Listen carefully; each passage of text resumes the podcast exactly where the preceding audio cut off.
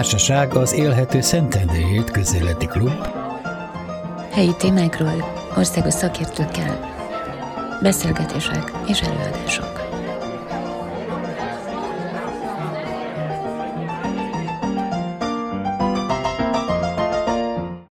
Köszöntöm Önöket a Közéleti Klub első eseményének podcast beszélgetésén. A társaság az Élhető Szentendrért Egyesület 2022. szeptemberében határozta el, társadalmi kérdésekben folyamatos eszmecserét hirdet, szakértők bevonásával a lakosság számára. Az első klub eseményen két sokat hallott téma a klímakrízis és az energiaválság.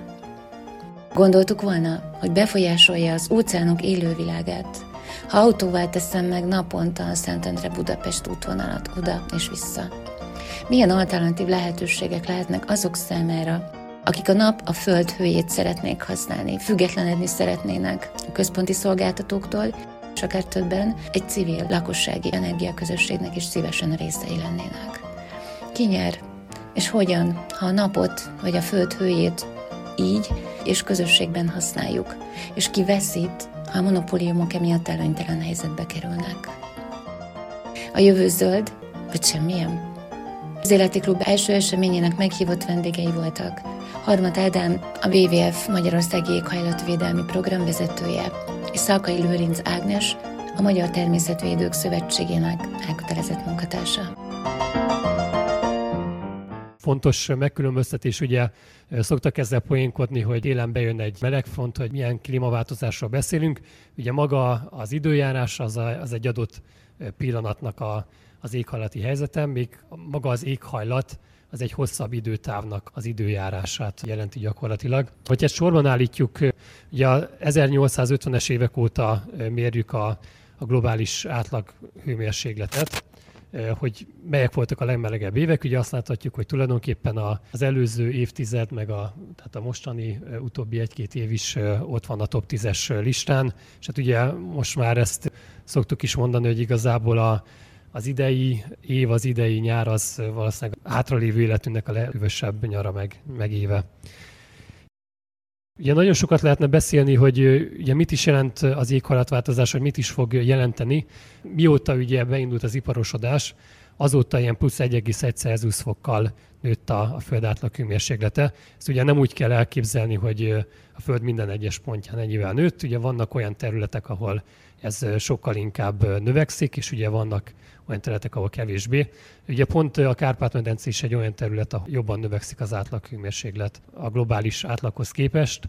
És a másik ilyen terület, amit hiába van tőlünk távol, de mégis érezzük a hatását, az az északi sarkörnek a környéke. Ezt szeretném csak még felhozni példának, hogy ugye mi az, amit már most tapasztalunk. Ugye ez a nagyon drasztikus időjárási változás, ez tulajdonképpen annak köszönhető, hogy maga az északi sarkör környéke az kétszer olyan gyorsan melegszik, mint a, a föld átlag hőmérséklete.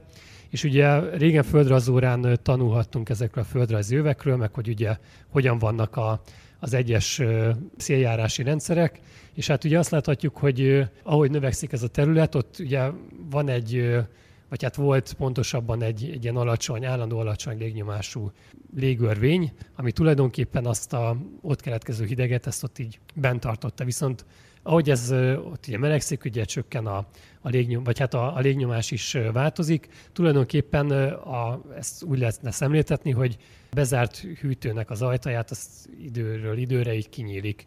És ugye ezt tapasztalhatjuk így mostanság évről évre, hogy ugye előfordulnak olyan időszakok, hogy decemberben, amíg nálunk mondjuk mínusz 10 fok van, addig Grönland északi részén mondjuk épp hogy fagypont környékén.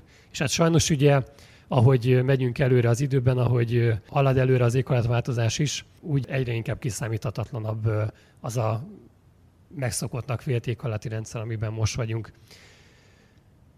Hogy mi okozza a klímaváltozást, remélem ez nem egy vita tárgya, főleg egy, egy ilyen körben. Ez gyakorlatilag már a 19. század elején kimondták tudósok, hogy az, hogy elkezdtük ugye a szénféleségeket, vagy hát a foszilis energiahordozókat felhasználni. Ez gyakorlatilag ugye többlet széndiokszidot jelent a légkörben, ami ugye üvegház hatású gáz. És hát ugye láthatunk újságcikkeket is a 20. század elejéről, amik szintén felhívták már erre a figyelmet. Amit felszoktak még hozni így az éghajlat változás cáfolására, hogy ez mennyire így az ember okozza, Nyilván ugye van, van egy természetes folyamat és az éghajlatváltozásnak. Amit az IPCC mond, az az, hogy gyakorlatilag az 1950 óta történő éghajlatváltozást, azt ilyen 95%-tól 110%-ig az emberiség okoz. Ez úgy lett 100%-nál is nagyobb szám, hogy igazából azt lehet mondani, hogy a, a természetes folyamatok most inkább egy, megvan annak az esélye, Nyilván ugye egy nagyon bonyolult éghajlati rendszerről beszélünk, hogy ezek inkább hűtötték az, az utóbbi időszakban a, a Földet. De alapvetően ugye egy, egy nagyon-nagyon szoros korreláció van így a, a széndiokszid növekedés és a, a koncentrációnak a növekedése és az átlaghőmérséklet növekedése között. Ugye ezt a széndiokszid mennyiségét ezt ebbe a ppm-be szokták mérni, tehát ez a, hogy egy millió részeske közül mennyi a széndiokszid parts per millió. És ugye ezt láthatjuk, hogy igazából ugye nem az, hogy rengeteg széndiokszid lenne a légkörben, tehát hogyha most veszünk egy, egy 6x6 méteres helységet, akkor igazából látható, hogy nyilván normál légnyomás körülmények között összesen ilyen 40 liternyi széndiokszid van. Ennek amúgy a jó rész az eleve ott, ott volt a légkörben, és hát ehhez képest ugye mi nagyjából így körülbelül egy negyednyi széndiokszid mennyiséget adtunk hozzá ugye az ipari forradalom előtti szinthez képest.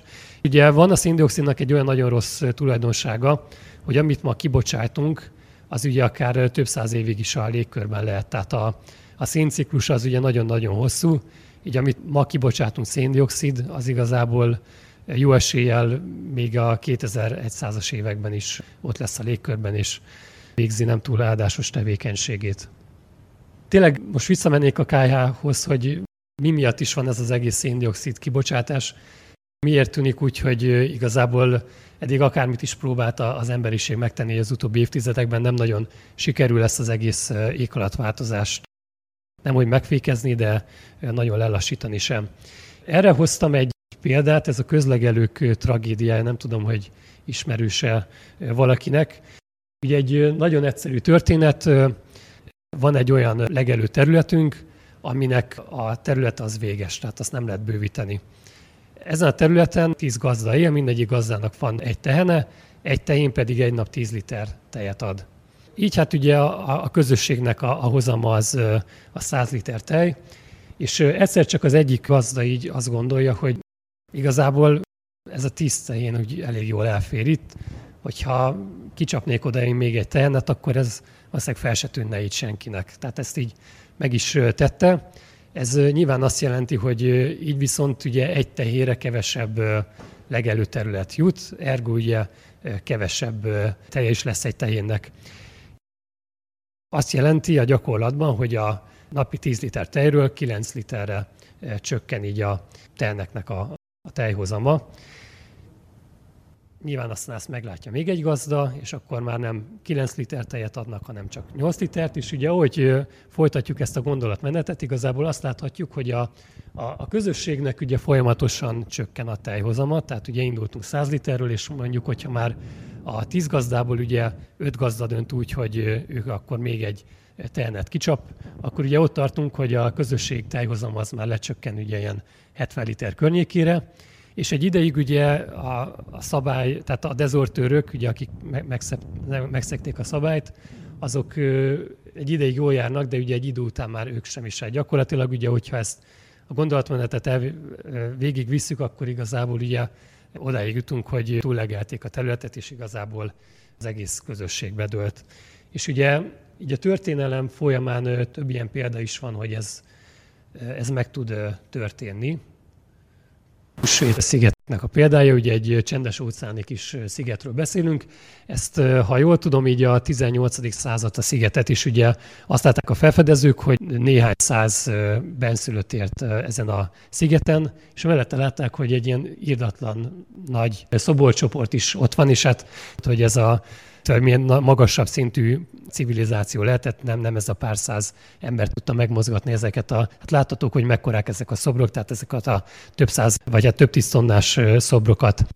Utána elég sok kutatás volt, hogy mi is történhetett itt a szigeten, és igazából az jött ki, hogy tehát így az 1300-as évek környékén jóval nagyobb volt a, a szigetnek a populációja, tehát ilyen több tízezer fő, és hát gyakorlatilag az történt, hogy túlfogyasztottak a, az erőforrásait, kiirtották az erdőt, egy, egy részét azért, hogy pont ezeket a szobrokat tudják mozgatni, meg hát nyilván ugye más miatt is kellett a fanyag, és ugye az erózió miatt meg a, a mezőgazdasági területekről lepusztult a talaj, és egyszerűen nem volt annyi élelmiszer, mint amennyi kellett volna a közösségnek. Ilyen hasonló probléma van, ugye van egy darab földünk, és ugye egyre többet akarunk, és hát ugye kérdés, hogy ez, ez ugye hova fog vezetni.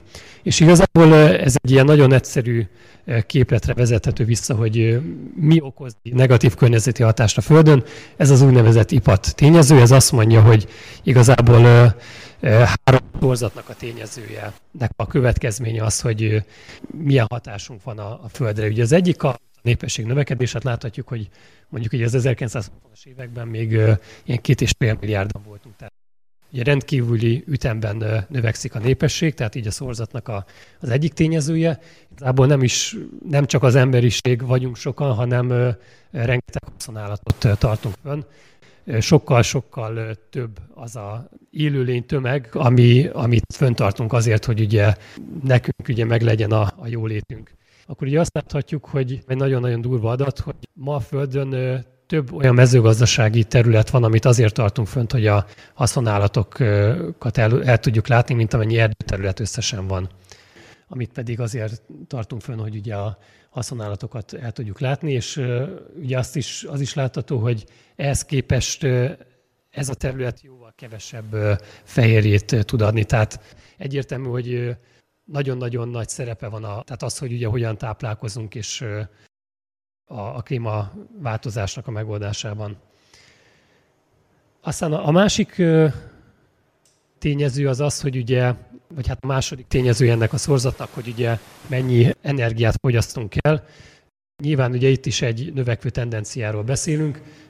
Ugye korábban megszokott volt az, hogy ugye volt a fejlett világ, ahol ugye rengeteg energiát fogyasztottunk, és volt a fejlődő, ahol meg szinte alig fogyasztottak, és hogy ez az óló ez kezd bezárulni, és ugye amellett, hogy ugye a fejlődő országokban is egyre több energiát használnak fel, ugyanúgy sajnos a fejlett országokban is növekszik még valamennyivel a, az egyfőre eső energiafogyasztás. Ugye elkezdenénk egy olyan világot, ahol ugye csak megülő energiaforrások lennének, akkor igazából ez, ez a másik két tényezővel igazából nem lenne semmi baj, hiszen ott vagyunk, hogy ugye a szorzatnak ez a harmadik tényezője, ez nulla széndiokszid. Tehát hát sajnos ugye nagyon-nagyon nem e felé tartunk. Ez ugye amiatt fontos, mert a teljes üvegházhatású gázoknak a háromnegyedét az, a, az az energiagazdálkodáshoz köthető, a másik negyede az pont így az élelmiszergazdálkodáshoz. Tehát ezt amiatt tartottam fontosnak kiemelni. És hogyha megnézzük azt, hogy miből is fedezzük a, a Földnek az energia felhasználását, tehát akkor azt láthatjuk, nagyjából ilyen 80% az fosszilis, és akkor van még 10, 15, 10 pár százalék, ami úgynevezett ilyen tradicionális biomassz, amit így a harmadik világban használnak fel. Ugye ez a modern megülő energiaforrás, tehát ugye a nap meg a szél az igazából pár százalékot tesz ki. Tulajdonképpen ott tartunk, hogy hiába látjuk mi azt így Magyarországról, hogy azért egyre több a nap meg a szélerőmű, mondjuk a szélerőmű nem, de Magyarországon, de, de a nap az mindenféleképpen. Ez arra elég, hogy a növekvő energia mennyiséget valamennyire tudja ellentételezni. De az, hogy a foszilis energiahordozókat ki tudjuk váltani, attól ilyen tényleg nagyon-nagyon messze vagyunk sajnos. Milyen kihívásokkal kell szembesülnünk?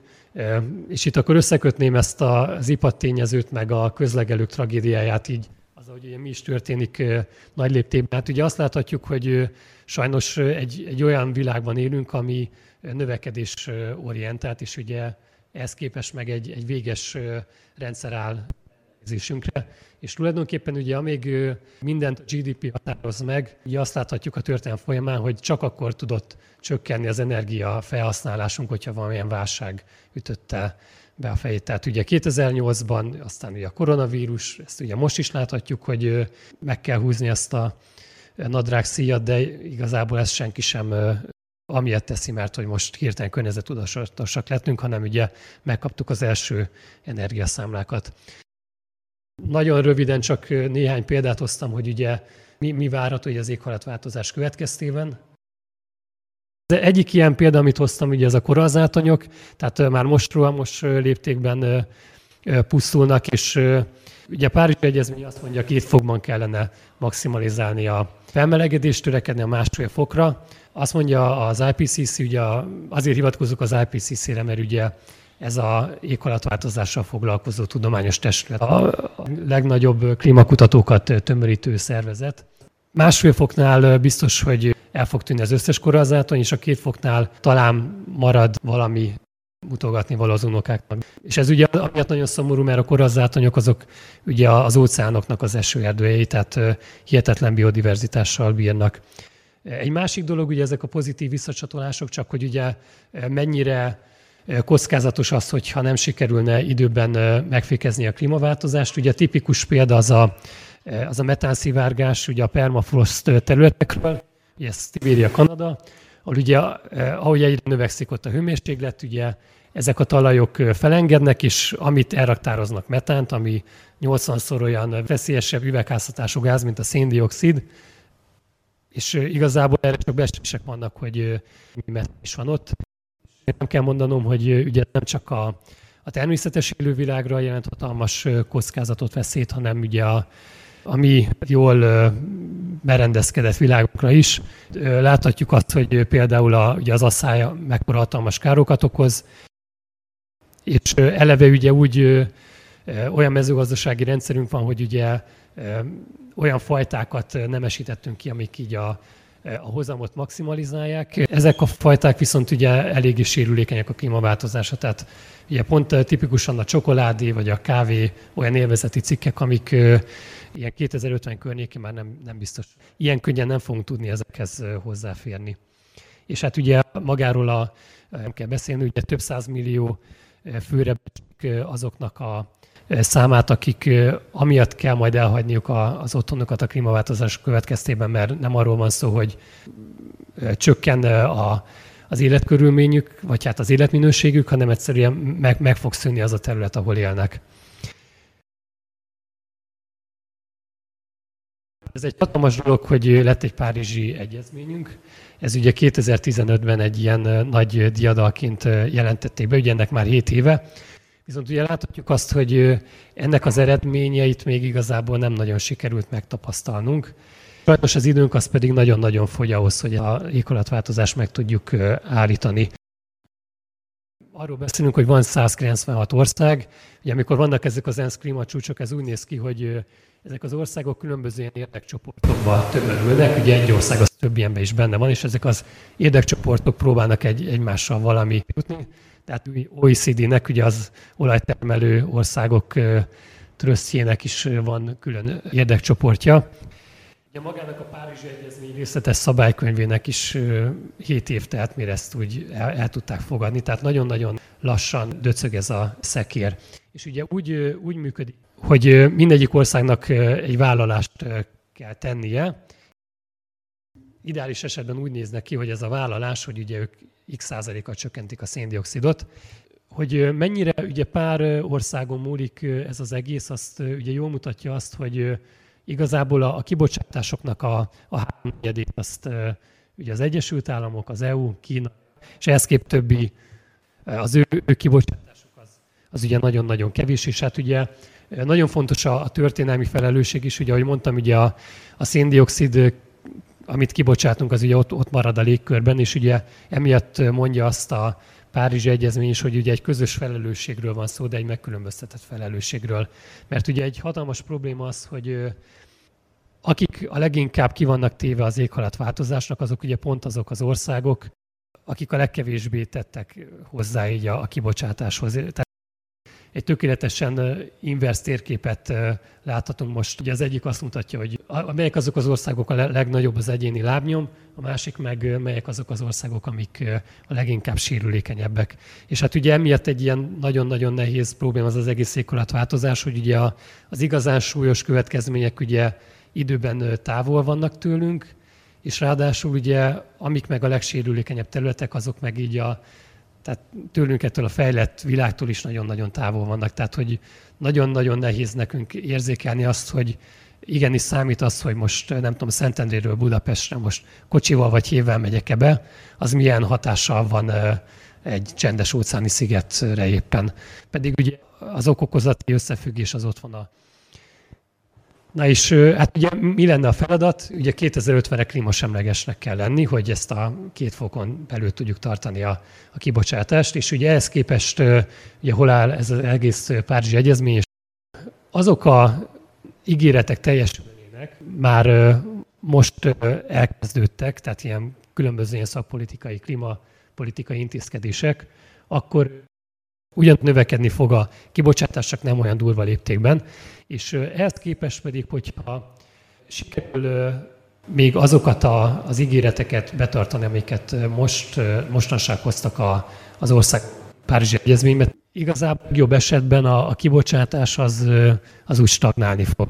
Ha két ugye el akarjuk érni, akkor 2030-ig gyakorlatilag ugye nagyjából a kibocsátásunkat egyharmaddal kellene csökkenteni, és hát ugye, hogyha ezt a másfél fokos limitet akarnánk tartani, akkor 65 százalékkal. Ugye most már csak 8 év alatt. Sajnos szerintem azt kell mondani, hogy ezt a másfél fokot ezt el kell engedni, de ugye nagyon-nagyon nem mindegy, hogy most a másfél fok meg a két fok között is ugye azért hatalmas különbségek vannak, hogy hol sikerül megállítani ezt a klímaváltozást. Úgyhogy nem akartam ilyen nagyon-nagyon drasztikus lenni, de sajnos a helyzet az, az nagyon-nagyon drasztikus, és ilyen záró gondolatként, meg kicsit átvezetőként szerintem az, hogy most beléptünk ebbe az energiaválságban, ez, ez nyilván most egy ilyen hatalmas probléma, de szerintem erre inkább egy lehetőségként kellene tekinteni. Hiszen ugye, hogyha már korábban előre gondolkodtunk volna, és tényleg komolyan vettük volna a klímaváltozást, akkor ugye ami most iránkozunk, hogy mennyire nem szigetülhetük le az épületeket, mert ugye eddig azt mondtuk, hogy ez soha nem fogja behozni az árát, ugye ezt, ezt igazából soha nem késő elengedni, és hát ugye nyilván számos más megoldás van, például a közösségi energia is egy ilyen. Úgyhogy köszönöm szépen a figyelmet!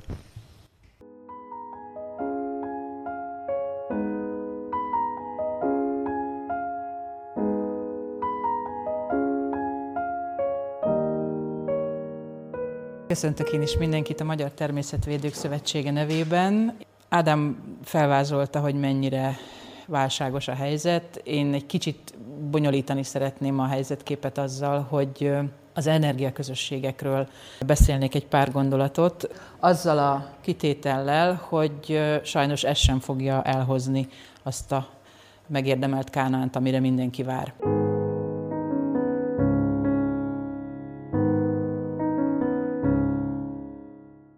Arról lesz szó itt, hogy le kell mondjunk egy csomó mindenről, be kell áldoznunk egy rengeteg olyan kényelmi szolgáltatásunkat, ami, amihez eddig mondjuk hozzászoktunk, vagy amit kényelmesnek tartottunk, de mindezt azért tesszük, hogy utána kicsit olcsóbban, kicsit tisztábban termelhessük meg a saját energiánkat. Gyorsan áttekintenénk majd, hogy mi a közösségi energia, illetve az energiaközösség ezen kívül, hogy ez az energiaválságra milyen válaszokat adhat, milyen előnyökkel jár, és egy pár szóban a jelenleg formálódó pályázati munkánkról is beszámolnék egy picikét. Az energia közösség, ez egy nagyon érdekes szerkezet, ugyanis magánszemélyektől, civil szervezeteken át, társadalmi vállalkozásokon keresztül mindenki tagja lehet. Egy céljuk van, és ez az egy cél, ez sokféle dolog lehet. Az energia közösségek definíciója ugye a villamosenergia törvényben található, és ott felsorolnak körülbelül 8 darab tevékenységet. Villamosenergia fogyasztás, termelés, tárolás, megosztás, elektromos autó működtetése, illetve ö, megosztása, és ezeknek a tevékenységeknek a valamelyike, emellett ugye az agregálás is benne van, illetve az energiakereskedelem, ami külön engedély birtokában végezhető. Ez egy földi halandó számára olyan, mint hogyha azt mondanák, hogy akkor holnap tessék ugrani egy cukaharát, vagy vezetni egy repülőgépet. Nem nagyon van meg az emberekben, főleg azokban a magánszemélyekben, akiket céloz ez az energiaközösségi törvény, hogy, hogy ezekben részt vegyenek. Ez az egyik oka annak, hogy én most itt vagyok, hogy egy kicsit ebben próbáljunk tisztán látni. Tehát, hogy egy energia átmenetet segítő projektben kell együttműködni az energiaközösségnek, és ehhez nem is kell feltétlenül cégformát választani, vagy cégbe tömörülni. Tehát mi most például meg tudunk alakítani itt egy energiaközösséget, hiszen arról beszélgetünk, hogy milyen jó gyakorlatokkal tudnánk mondjuk a saját fogyasztásunkat csökkenteni, vagy esetleg közösen össze tudnánk hozni kisebb befektetésekből mondjuk ide a második Rákóczi Ferenc sorinak a tetejére egy napelemes beruházást.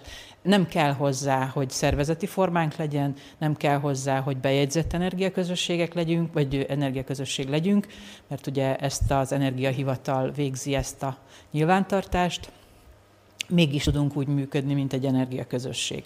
Ha viszont villamos energiát akarunk termelni, és ebből a termelésből a tagjainknak szeretnénk mindenféle előnyöket biztosítani, akkor ehhez egy cégformát kell választani, aminek szövetkezet vagy non-profit gazdasági társaság lehet a formája a törvényi szabályozás szerint nagyon-nagyon demokratikus, horizontális a működése, tehát ha mondjuk egy önkormányzat szeretne egy energiaközösséget alapítani úgy, hogy rajta kívül mások is a tagjai, akkor azt el kell fogadnia, hogy az önkormányzatnak ugyanúgy egyetlen egy szavazata van, mint az összes többi tagnak.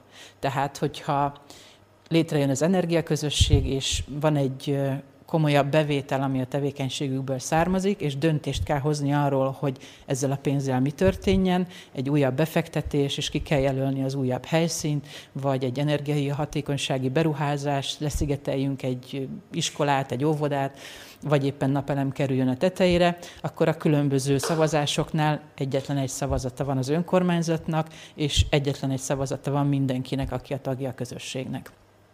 Ami nagyon fontos még, már ugye említettem, hogy ők részesülnek az előnyökből, tehát lehet ez egy önfogyasztás. Tehát lehet egy olyan napelemrendszeres beruházás, aminek, aminek csak az a célja, hogy az adott épületnek minimálisra csökkenjen a villamosenergia felhasználása, amit a hálózatból vételez drágán jelen pillanatban, és majd még drágábban a jövőben.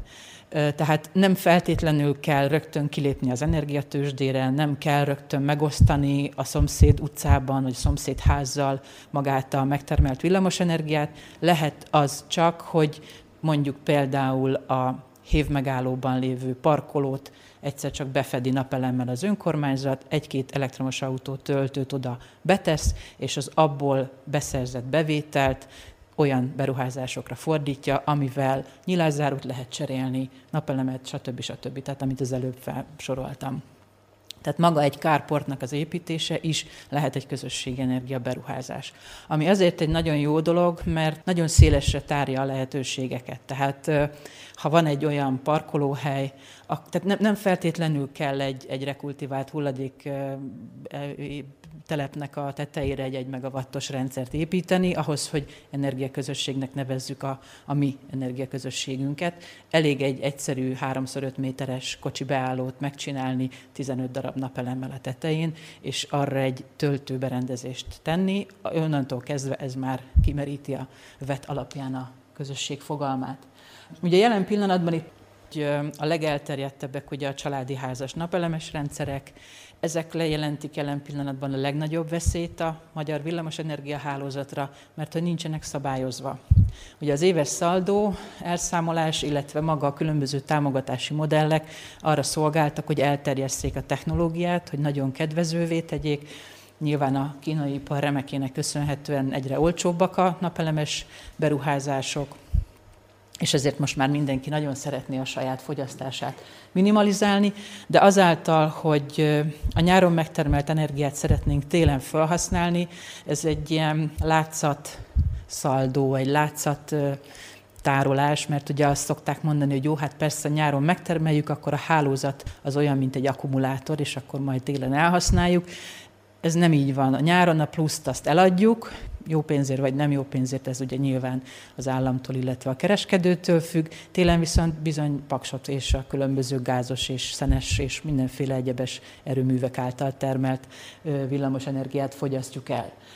A napelemes rendszerek hajnalán akkor nagyon sokan fölvásárolták főként a borsodi művelésből kivont területeket, és oda különböző naperőműveket álmodtak. Ezek tisztán gazdasági társaságok, profitorientáltak, nekünk nem célcsoportunk, de egyre többen jönnek rá arra, hogy azért az ő működésüket is lehet egy kicsit közelebb vinni az emberekhez. Amit szeretnénk, egy utcában egymás mellett lévő házak össze tudjanak úgy kapcsolódni, hogy mondjuk egy előnytelen tájolású ház fogyasztóként vegyen részt ebben a konstrukcióban, míg az előnyös tájolásúak pedig termelőként. Tehát amikor én megtervezem a saját házamon a napelemrendszeremet, mert jó tájolású, mert megfelelő méretű, akkor gondoljak mondjuk a szomszédban lakó idős nénire, aki esetleg nem tudna egy ilyenbe be, szállni anyagilag, viszont ha nekem fizet olcsóbban, akkor ő neki ugye nem kell fázni a télen, nekem elfogy az áramom,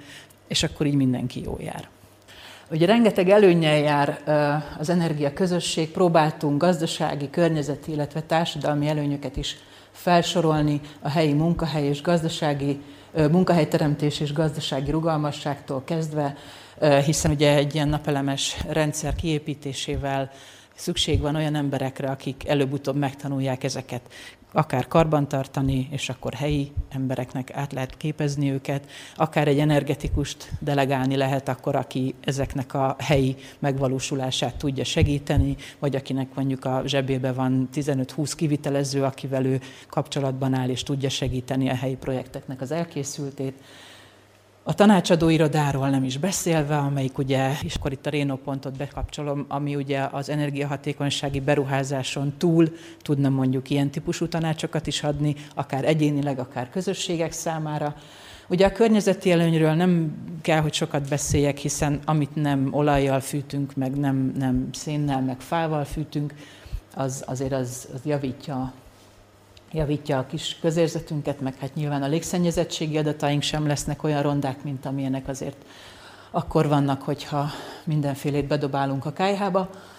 És nyilván tud fogyasztáscsökkentést is generálni, mert az a tapasztalat, hogy ahol létrejön egy ilyen napelemes rendszer, ahol lehet figyelemmel kísérni a termelés alakulását, illetve a fogyasztás alakulását, ott azért elkezdi az ember ezt figyelgetni. Hú, most akkor egy kanna vizet, ha felteszek meg a melegvítőbe, akkor az mennyit fogyaszt, mennyit fogyaszt egy mosás, mennyit fogyaszt a hűtőszekrényem, ha tévét esetleg standby-ba kapcsolom, akkor az mennyit jelent, és akkor ugye elkezdi gondolkodni az ember, hogy jobb, akkor ezt mégiscsak kihúzom a konnektorból. Nagyon komoly potenciál van a közösségfejlődés szempontjából, mert hogy egy ilyen beruházás azért legalább 10 év, de inkább 25 évre szól. Tehát nagyon fontos egy ilyen energiaközösség létrehozásánál mind a bemeneti feltételrendszer kialakítása, mind pedig a kilépési tehát aki bele, bele akar szállni egy ilyenbe, akkor nyilván szeretné, hogyha a pénze megtérülne valamilyen szinten. Jelen állapotban a jelen villany, illetve elektromos áram ö, ára mellett ez körülbelül három, három és négy év intézményi felhasználók esetében. Lakossági fogyasztásnál ugye ameddig a rezsicsökkentett kvótát nem használja el, addig, addig azért ez ilyen 8-8 és fél év még mindig a mai napig is. A hátrányok, ugye nincsenek részletszabályok, tehát a villamos energiatörvény, illetve a végrehajtási rendelete tartalmaz jelenleg minden olyan szabályt és rendelkezést, ami az energiaközösségekkel kapcsolatos. Nincsen tevékenységi kör, nincsen meghatározva, milyen, milyen szerződés lehet kötni bérleti szerződéssel lehet-e az adott helyszín és az energiaközösség között bármi. Szüksége e arra, hogy átvegyük a mérőórát például. Tehát, hogy az energiaközösség átvegye a mérőóráját annak az adott intézménynek, vagy, vagy helyszínnek, ahová fölteszi a napelemet. Mert akkor annak is mindenféle következményei vannak. Tehát ez jelen pillanatban nincsen még letisztázva, érzi a nyomást magán a minisztérium november környékére már érik egy villamosenergia törvény módosítás itt a mindenféle információink alapján. És ugye ami a legnagyobb korlát, az, hogy nem kaphat egyetemes szolgáltatói engedélyt egyetlen egy energiaközösség sem, tehát a tagjai számára létrehozhat fogyasztást csökkentő, illetve önfogyasztást kipipáló rendszereket, de nem értékesíthet. Tehát be kell venni tagjai közé azt is, aki fogyaszt. Egy sima, egyszerű szolgáltatási szerződéssel nem lehet hozzá kapcsolni Jóska bácsit, Mariska nénit, az iskolát, az óvodát, tehát valamilyen szerződéses viszonynak létre kell jönni a tagok között, csak egy fogyasztási szerződés sajnos nem elég. Ezért ugye itthon leginkább az önkormányzati megvalósítása, ami jelen pillanatban lehetőségünk, illetve erre van lehetőségünk, olyan közösségi funkcióval bíró épületek, sportcsarnok, idősek otthona, ahol ugye folyamatos energiafogyasztás van, egészségügyi központok, ahol nagy fogyasztóberendezések vannak, iskola, óvoda, ami leginkább a, a nappali energiatermeléshez megfelelő, de már láttam olyan napelemes beruházást is, ahol egy pékségnek a tetejére került föl napelemes rendszer, és ott viszont a pékség gyakorlatát alakították úgy, hogy akkor leginkább ki tudják használni a napelemes áramtermelésből adódó ingyen áramot tehát nem hajnalba 3 óra 20-kor kezdtek a pékek, hanem 6 óra 12-kor, amikor már lehetett látni, hogy hogyan termelnek a napelemek. Ugye a fűtés és áramszámla, illetve hát a fűtés, igen, tehát hogyha szem előtt tartjuk azt, hogy dekarbonizáció és elektrifikáció, ez a két hívószó most jelen pillanatban, ami az energia területén nagy, nagy zászlókra ki van írva, tehát hogyha a fűtést sikerült annak idején eleve úgy tervezni, hogy hőszivattyús, akár talajszondás, akár levegős, vagy akár vizes megoldású, akkor ott ugye csak áramszámlánk van, tehát ott egy napelemes rendszerrel nagyon jól tudunk gazdálkodni. Gond van akkor már, hogyha gázzal fűtünk, vagy távhővel, itt össze lehet kombinálni esetleg egy nagyobb költségvetéssel egy fűtéskorszerűsítést, amit meg lehet ugye a napelemmel támogatni. Ez azért sokkal nagyobb összeg annál, mint hogy ezt így egy pillanat alatt el tudja dönteni bármelyik intézmény tulajdonosa, hogy ebbe belevág el. A hátrány ugye, ami ebből fakad, a forráshiányos önkormányzatoknál főleg, de még a jól ellátott pályázati pénzekkel kitömött önkormányzatnál is azért meg kell fontolni, hogy beruháznak-e ilyenbe. Ilyenbe. Nagyon érdekes, hogy az ESCO finanszírozás, mint olyan nem nagyon terjedt el ezen a területen, pedig ez szintén lehetett, lett volna lehetőségként, ami ugye arról szól, hogy van egy befektető, aki kvázi kifizeti ezt a, ezt a napelemrendszert, vagy a fűtéskorszerűsítést és napelemrendszert az önkormányzat számára, és az önkormányzat neki törleszi tulajdonképpen a megállapodott mértékben a, ennek a rendszernek az árát és közben fogyasztja az áramot természetesen. De most már, már lehet itt is már mozgolódást látni a piacon. A másik lehetőség pedig ugye a társasházaknál a, a beruházás szintén vagy magában a napelem, és akkor ugye a közös fogyasztású villany kiváltása, vagy a lift fogyasztásának a kiváltása, vagy pedig itt is, ugye, ha saját kazánja van, illetve saját fűtésrendszere a társasháznak, akkor abba is be tud be tud segíteni a napelemes termelés. Ugye ami probléma az általában az, hogy nagyon sok lakás található egy viszonylag alacsony, illetve kis alapterületű, ám de nagyon magas épületben, tehát a tetőfelület, ami alkalmas lenne arra, hogy napelemet tegyünk rá, az annyira picike, hogy tényleg csak a közös használatú villanyt szokták, vagy tudják vele kiváltani. Azért itt is a technológia fejlődik, most már azért a homlokzatra rakható függőleges napelemek is megjelentek a piacon. Lehet vitatkozni az építészekkel, hogy ez mennyire szép vagy nem szép, vagy mennyire illeszkedik a településképi rendeletbe, vagy éppen az arculati kézikönyvbe. Ezért ez egy olyan csata, amit meg kell vívni.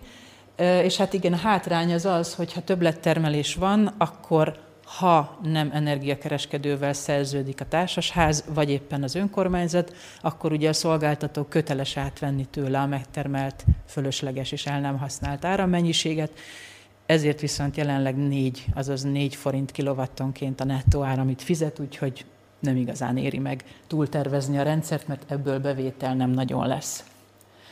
2020-ban megérezte azért a TIM ennek az energiaközösséges hullámnak az előszelét. Egyrészt azért, mert valószínűleg látták, hogy nem lehet sokáig tartani ezt a rezsicsökkentésnek nevezett intézménynek a fenntartását, másrészt pedig nyilván ugye az, az Európai Unió oldaláról mind a villamosenergia irányelv, mind pedig a tiszta energia csomag kötelezte az államot arra, hogy beépítse ezeknek az irányelveknek a szabályait a magyar jogrendbe. Csak hát ugye senki nem nagyon csinált még ilyet, ezért 2020-ban mintaprojektek létrehozására írt ki pályázatot az Innovációs és Technológiai Minisztérium, amin hét nyertes konzorcium nyert. Ebben van MVMS, ebben van EONOS végrehajtású, tehát azért a nagy ipari szereplők lecsaptak egy-egy lehetőségre, de mivel túltervezték a rendszerüket, tehát úgy van, hogy ugye a háztartási méretű rendszereken felül jelen pillanatban nem kap engedélyt senki a hálózati csatlakozásra, tehát az ilyen fél megawattos, meg egy megawattos rendszerek ugyanúgy állnak papíron, meg a fiókban, meg a tervezőasztalon, nem tudnak megcsinálni semmit sem, mert hogy az energia hivatal, illetve úgy döntött, hogy nincs több lehetőség a csatlakozásra, és kezd helyen például ezért áll a modell, a többiek pedig próbálnak mindenféle okosságot kitalálni. Jelenleg nincs, nincs olyan energiaközösség, ami startra kész állapotban lenne, és jövő márciusban lejár a pályázat határideje. Úgyhogy jelen pillanatban így állunk. Nálunk, mert hogy a, én a KESZ nevű projektet, a Közösségi Energia Szolgáltató projektet képviselem. Nálunk is van rengeteg tárgyalási helyszín, megvalósítási helyszín, abban a pillanatban, amint lesz olyan törvényi lehetőség, vagy olyan keretrendszer, hogy egyértelművé váljon, hogy mit írhatunk a szerződésbe, abban a pillanatban egyszerre nyolc helyszínen fog elindulni nálunk a beruházás. Van Parasznyán egy már meglévő rendszernek a bővítése, Budapesten van egy óvodánk, van egy mentálhigiénés központunk Kispesten, az óvoda Józsefvárosban van, a második kerületben a Jurányi inkubátorházra tervezünk egy 50 kW-os rendszert, és elvileg Pécs és Martonfa is. Pécsen a civil közösségek háza, Martonfán pedig egy közösségi asztalos műhely az, aminek a napelemes beruházása fölött bábáskodunk, de jártunk Pilis Szent Lászlón is, ahol nagyon aranyos tervet eszeltünk ki, egy közösségi mosodát próbálunk majd megvalósítani, ami remélhetőleg majd egyszer csak megvalósul, és ott aztán majd a helyieknek egy nagyon komoly lehetőséget biztosít arra, hogy ne otthon kelljen ezzel a szuper dologgal foglalkozni. És hát igen, a közösségi energia szolgáltató majd majd ha létrejöhet, akkor ez lesz maga az energiaközösség, így egy energiaközösség lesz több megvalósítási helyszínen. Mi egymás között nem fogunk, a helyszínek között nem fogunk villamos energiát megosztani, mert akkor akár a nagy feszültségű hálózatra is föl kéne menni, ami ugye rendszerhasználati díjban egészen komolyan megnyomja a ceruzát, tehát az nem feltétlenül célunk, de de megosztást szeretnénk, tehát az energiaközösség a megtermelt áramot a helyszínnel osztja meg, és toborzunk helyi közösségek körében beruházókat, különböző adományokat gyűjtünk a helyszíneken, megvalósítási helyszíneken, és a szerződésben majd azt is beleírjuk, hogy hogyan fogjuk megosztani egymás között a különböző bevételeket, és kép, képezünk egy úgynevezett visszatérítési alapot, ami pedig annak a megtakarításnak lesz a gyűjtőhelye, amit az adott helyszínek nem költenek el villanyszámlára, és ennek a felhasználásáról fogunk majd mindannyian egyszerre dönteni. Tehát egy parasznyai, egy Józsefvárosi, egy kispesti, stb. stb. Tehát mindenkinek lesz egy képviselője, és akkor évente egyszer jól döntünk majd. A kérdéseket most vártnánk, de szeretném fölhívni a figyelmet, hogy én hoztam egy társas játékot, amiben meg tudnánk mutatni, vagy meg tudnánk nézni, hogy hogy is működik egy energiaközösség. Úgyhogy addig nem menjünk haza, meddig legalább egy kört nem játszunk ezzel.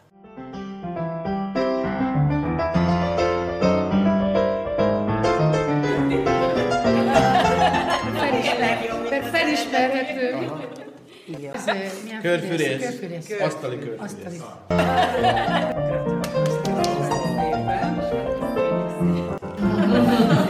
És akkor ezt azért megoldottuk. Úgyhogy igazándiból akkor így körülbelül már, már tudjátok, hogy, tudjátok, hogy körülbelül mi az, amire oda kell figyelni egy energiaközösségnél.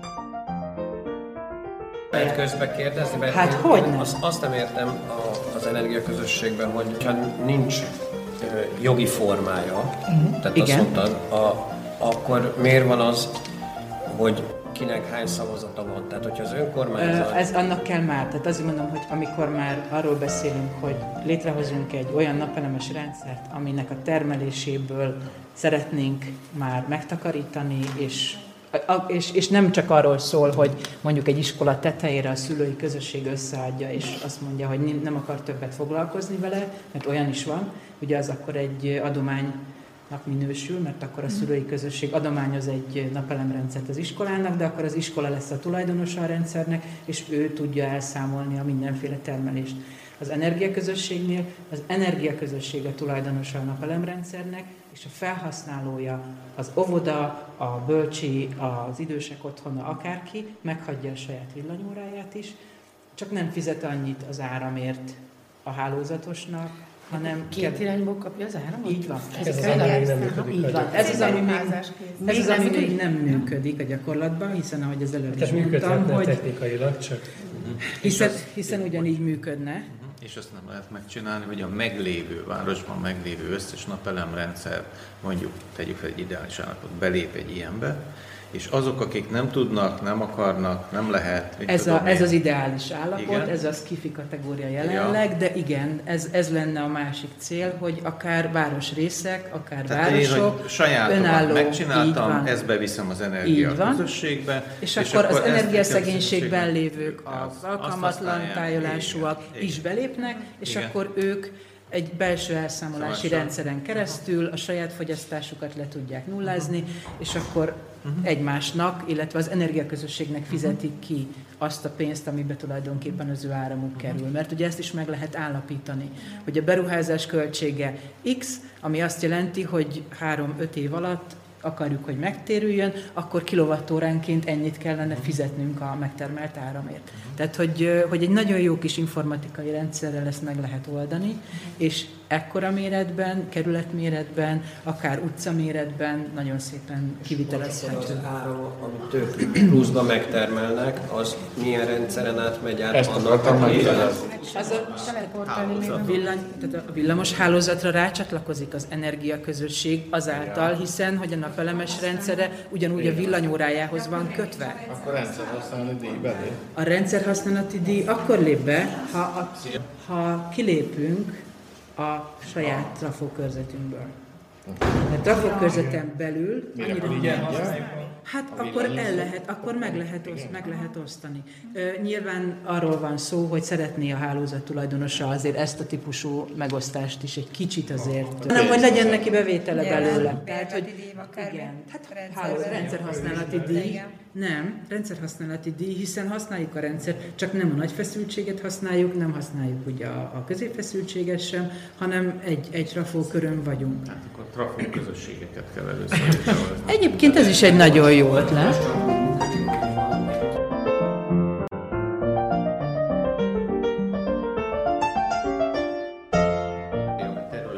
Igen, az igen. a trafó lefed, azt rotálja a területek az és energia közös trafó, és arra csatlakozik mindenki, és ott történik az elosztás? Nem a trafóra csatlakozik, hanem nem a trafón keresztül tudunk egymáshoz csatlakozni.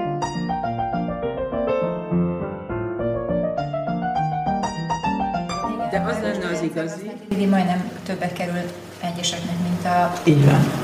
számlája. Maga az tehát, igen, mint a De igazándiból nincs azzal a gond, hogyha használjuk a hálózatot, tehát fizessük ki. Csak ne legyen akkora mint amekkora most a számlán található.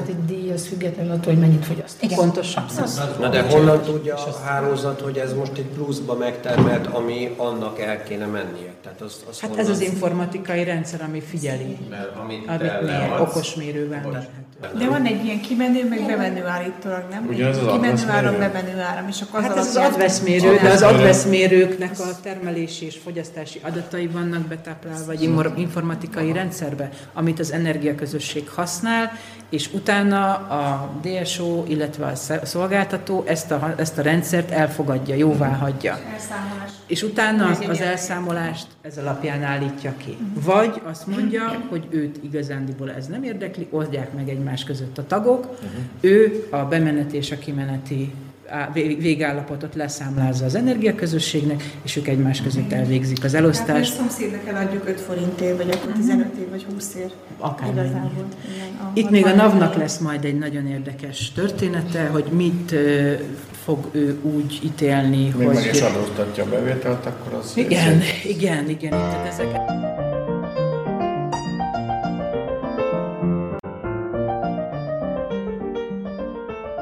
Pont így, hogyha itt vannak az iskolák, mondjuk nekik van általában nagy felületük, ahol mondjuk sok napelemes rendszer, de pont mikor ugye termel, akkor ugye nem üzemelnek. Tehát így van. Ezt is esetleg, ne, hogyha olyan közösség érnek létre, hogy mit tudom én, pont egy strand van mellette. Hát vagy mondjuk egy idősek otthona. Aha, van, van úgy Budán egy olyan. Vagy egy úszoda fűteni kell a vizet. Így van. Tehát azért mondom, hogy két, két épület között Csak is létrejöhet egy ilyen. közösséget már érdemes úgy összehozni. Mehetnek úszni. Mert hogy, fű, mert, mert hogy ott van a napelemet föltett, töltették. Például. De, de mondom, az is lehetséges, erről beszéltünk a kabinetfőnök úrral, hogy mondjuk a két rekultivált hulladék telepre telepített napelemes rendszerből, amit megtermel áramot, nem foglalkozik senki semmivel, egy kereskedővel leszerződik, és értékesíti a piacon. És onnantól kezdve bevétel van belőle. És, és a bevételt lehet visszaforgatni, így van.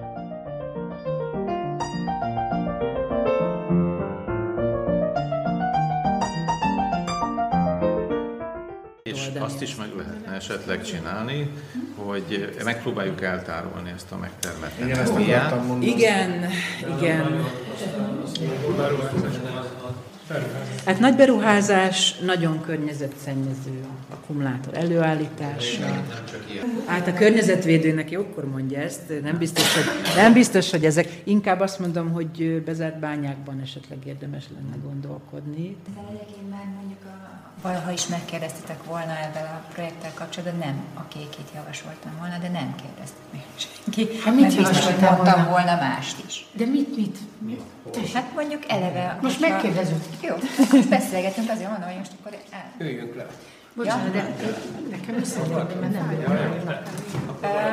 Tehát eleve, hogyha mondjuk csak több kicsibe gondolkozunk, igen, akkor végig szóltam volna az összes óvodát, mit tudom én, bölcsítette, és akkor a saját rendszerünket nagyjából az a probléma, ugye ezekkel a nyáron bezáró, vagy éppen szünetet tartó maximum és pont, pont, pont a legjobb. Az, az iskola az meg három hónapig, vagy két és fél hónapig van. Jó, de azért mondom, hogy az iskola nem a miénk, azt nem akarom betelepíteni jelenleg, ugye az a, nem, nem a városé. Tehát igazándiból az a, az a, azzal nincsen probléma, ha ugyanaz a tulajdonos. Tehát elvileg az EON jelenleg Szolnokon fejleszt egy olyan projektet, ahol ők egy másik pályázatból nyertek energiahatékonysági beruházást és energiaközösséges dolgokra pénzt, és ők az önkormányzati tulajdonú épületeket fogják össze egy ilyen informatikai elszámoló rendszerrel, és amit ez megtermel, az elfogyasztja, tehát gyönyörű szépen lemodellezik azt az energiaközösséget, ami, ami, amit mi szeretnénk, amire vágyunk. De nem kell fizikai kapcsolatban lenni ezeknek az épületeknek, hanem ez a virtuális elszámoló rendszer, vagy az így van. Most a önkormányzat a barcsai között de a bars Igazándiból az a lényeg, hogy ott, ott tehát akkor ez egy trafon belül, akkor az nem... nem az egy trafon belül lenne ugye a leggazdaságosabb megosztani, ja, mert akkor az kerülne a legkevesebb hálózat vagy rendszerhasználati díjba, de ha mondjuk a város egyik végéből át akarom adni a másik végében lévő épületnek, akkor nyilván ezt ért, igénybe kell venni. Uh-huh. Itt nagyon fontos lesz majd, hogy mit lépnek a hálózat gazdái. Tehát a, a, az EON, illetve az elmű. Na most ezzel hogy tesszük őket érdekelté? Ha ők is energia közösségfejlesztésben érdekeltek, már pedig ugye érdekeltek, az nekik nem fog semmit jelenteni a bevételi oldalon. Tehát nekik valamiféle módon ki kell ezt használni, hogy elő, előnyben vannak, nem csak engedélyezési előnyben, hanem technológiai előnyben is. Ugye az elmúlt 30 évben nem nagyon történtek meg azok a hálózatfejlesztési beruházások, amik kellett.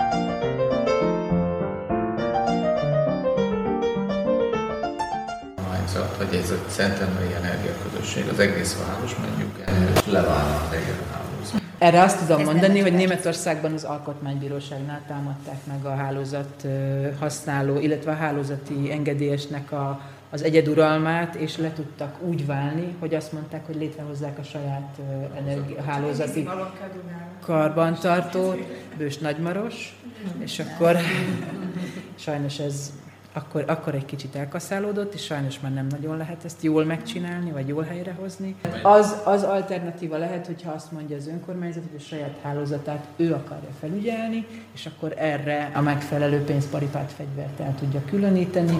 Mit jelent a saját hálózat? Tehát, hogy most hát, akkor én építek ki, és húzok vezetéket? Hát vagy, vagy karbantartom, vagy fejlesztem a hozzám, a saját hozzám, a saját Hát ma, maga a vezeték azért nem önkormányzati tulajdon, hanem...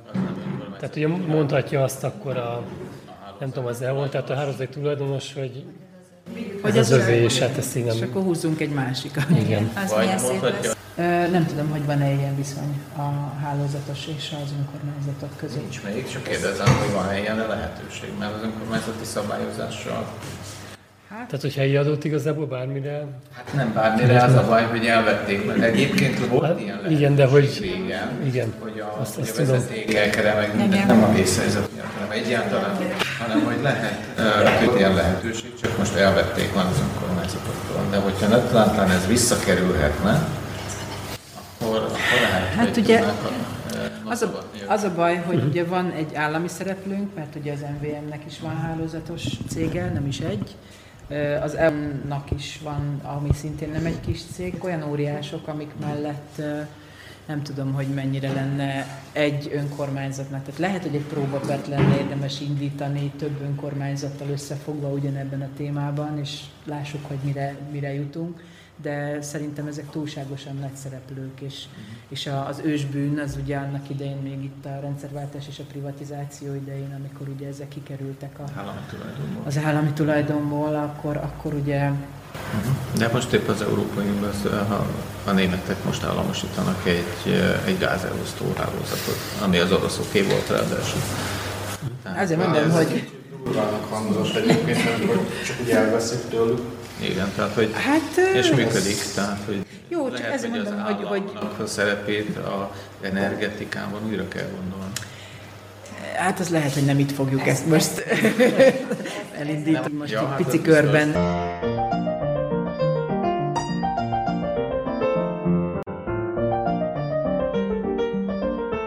Az előadásodban csak ahhoz is próbálok kötni, hogy ugye mindig az van, hogy a GDP és minél több, és nem tudom mi. Most ezek pont nem de, demagóg módon, de ezek miért profitorientált cégek, akik ezeket a, a, a kommunális, kommunális szolgáltatásokat. Mondjuk látjuk milyen, ha nem az, tehát Igen. ez a monopól személyszállítás, vagy a az sem működik. De, de nem lehet ezt valahogy kordában jól tartani. csinálni? Az a baj, hogy, hogy ez a kordában tartani, meg jól csinálni, ki tartja kordában. Nekem kéne kordában tartanom, mint felhasználónak, meg mint végfelhasználónak, aki igénybe veszem a szolgáltatást. Tehát nekem... Nem tud érdekérvényesíteni, tehát így van. mégiscsak az államnak kellene Így van. Így van. Inkább a rendszer díjjal volt a probléma, hogy ugye nem volt egyáltalán források a, a hálózat üzemeltetőknek fejleszteni.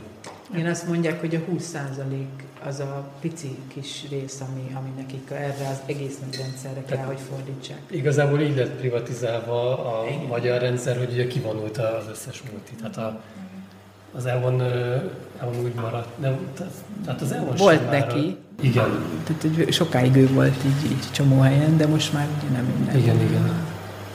Na mindegy, szóval, hogy, hogy van gond ebből a szempontból. Mondom, a németeknél van olyan, ahol azt mondta az önkormányzat, hogy ő megoldja a saját hálózatának a karbantartását és fejlesztését. Svájcban is van ilyen, és, és az alkotmánybíróság mm, megengedte, tehát hogy, hogy meg, tehát elvitték az alkotmánybíróságig, és akkor... Nem volt egy nagy település.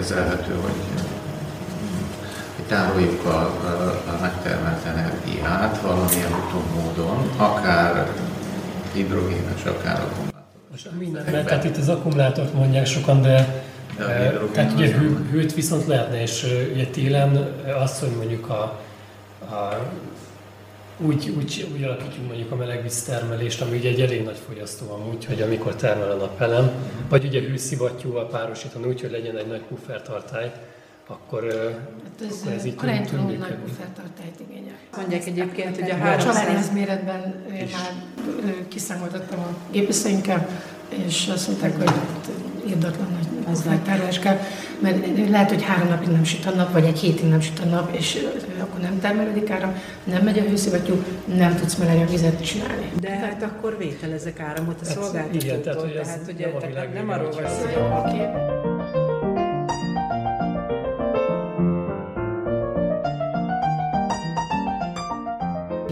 Akkor erre lenne egy kérdés, az igaz, hogyha túltermelés van én tőlem, az én inverterem be tud nyúlni az elmű, hogy leszabályozza, hogy ne adjak olyan sokat?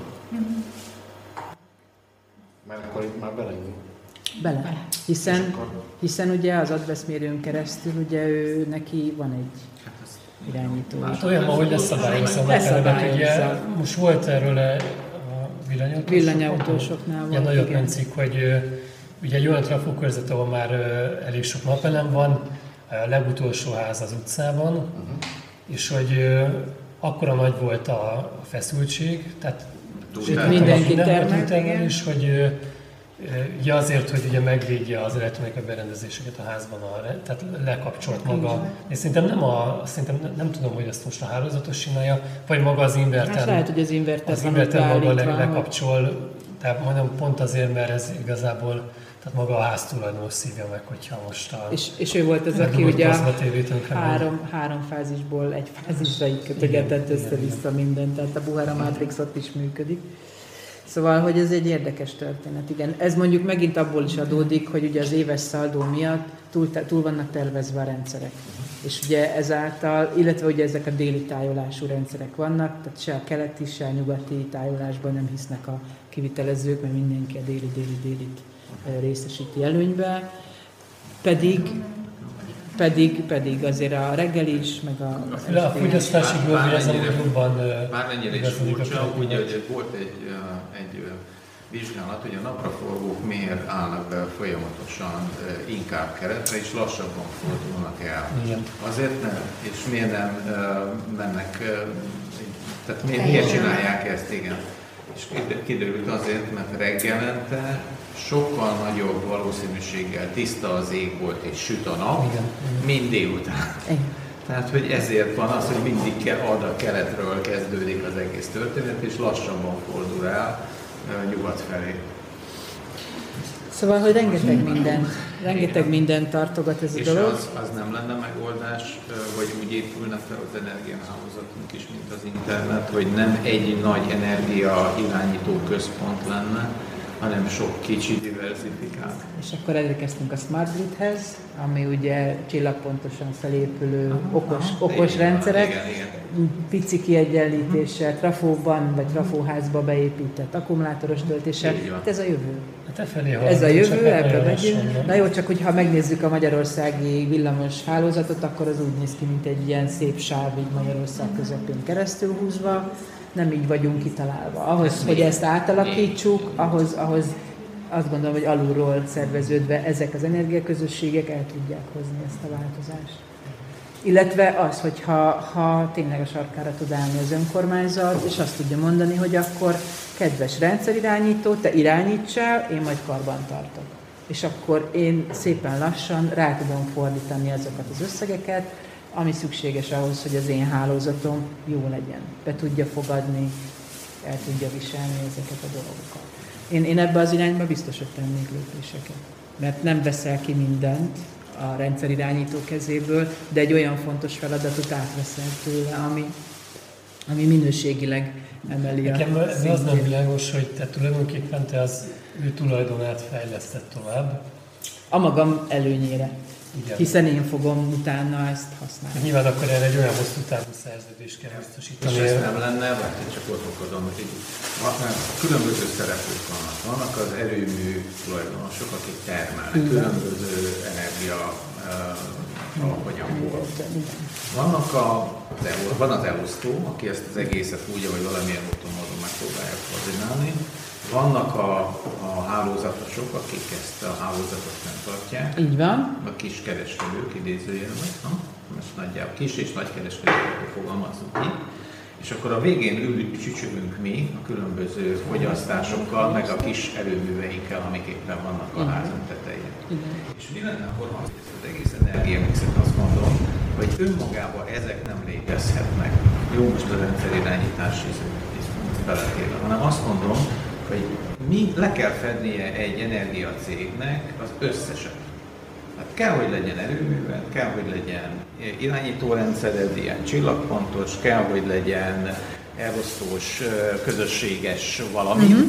és kell, hogy legyenek ezek a bekapcsolt plusz pici napelemes részei. Tehát, hogyha nem, nem azt mondjuk, hogy mint a régi hagyományos, hogy van egy erőmű, egy szén erőmű, és én termelek ezerre a hatodik haszokat, és lesz, ami lesz, hanem, érdekelté vagyok téve, hogy mert mind az egész rendszerben valamilyen úton, módon részt kell, hogy vegyek. És akkor már a termelés, az elosztás, a felhasználásban is érdekelt vagyok. Csodálatos. Egy előterjesztést esetleg a Technológiai és Innovációs Minisztérium felé. De, de, de, de, de Abszolút. Csak az a helyzet, hogy... hogy de, de komolyan, most azt mondom, hogy akkor, akkor lehet, hogy ezt a, tényleg az országgyűlési képviselőn keresztül fölfelé lehet tolni ezt az ötletet.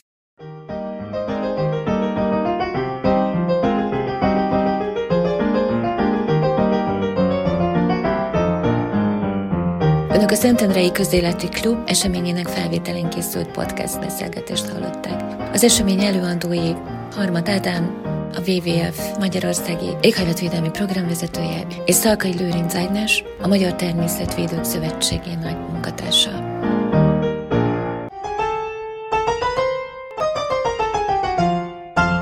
Szervező volt a Társaság az Élhető Szentendrét Egyesület www.tesz2000.hu